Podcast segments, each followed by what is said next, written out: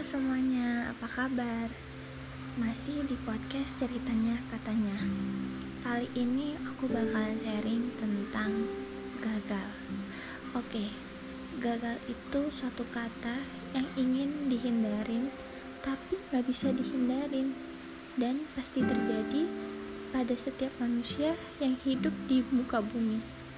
Jatuh bangun pasti akan kalian alami tapi kegagalan itu juga sebagai penyemangat dalam hidup kita selama kita berada di bumi.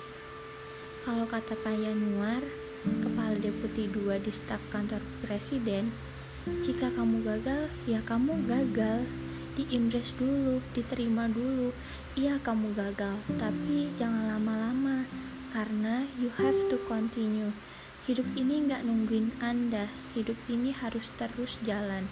Tapi momentum jalan, jatuh, atau gagal itu adalah momen yang harus dirangkul. Terus, kalau kata yang Habibi, kegagalan itu hanya terjadi jika kita menyerah. And then aku percaya, hanya Tuhan yang gak pernah gagal. Wajar jika kamu pernah gagal oleh karena itu, jangan biarkan rasa kecewa hentikan pikiran kamu untuk menemukan penyebab kegagalan itu. Jangan nyerah jika kamu punya impian.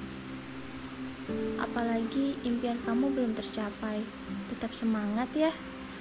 Terus yakin dan berdoa. Dan juga kamu harus berusaha.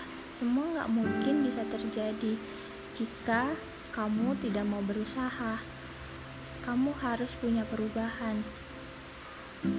Dan aku percaya, kalau Tuhan berkata pun fayakun, maka semua akan terjadi.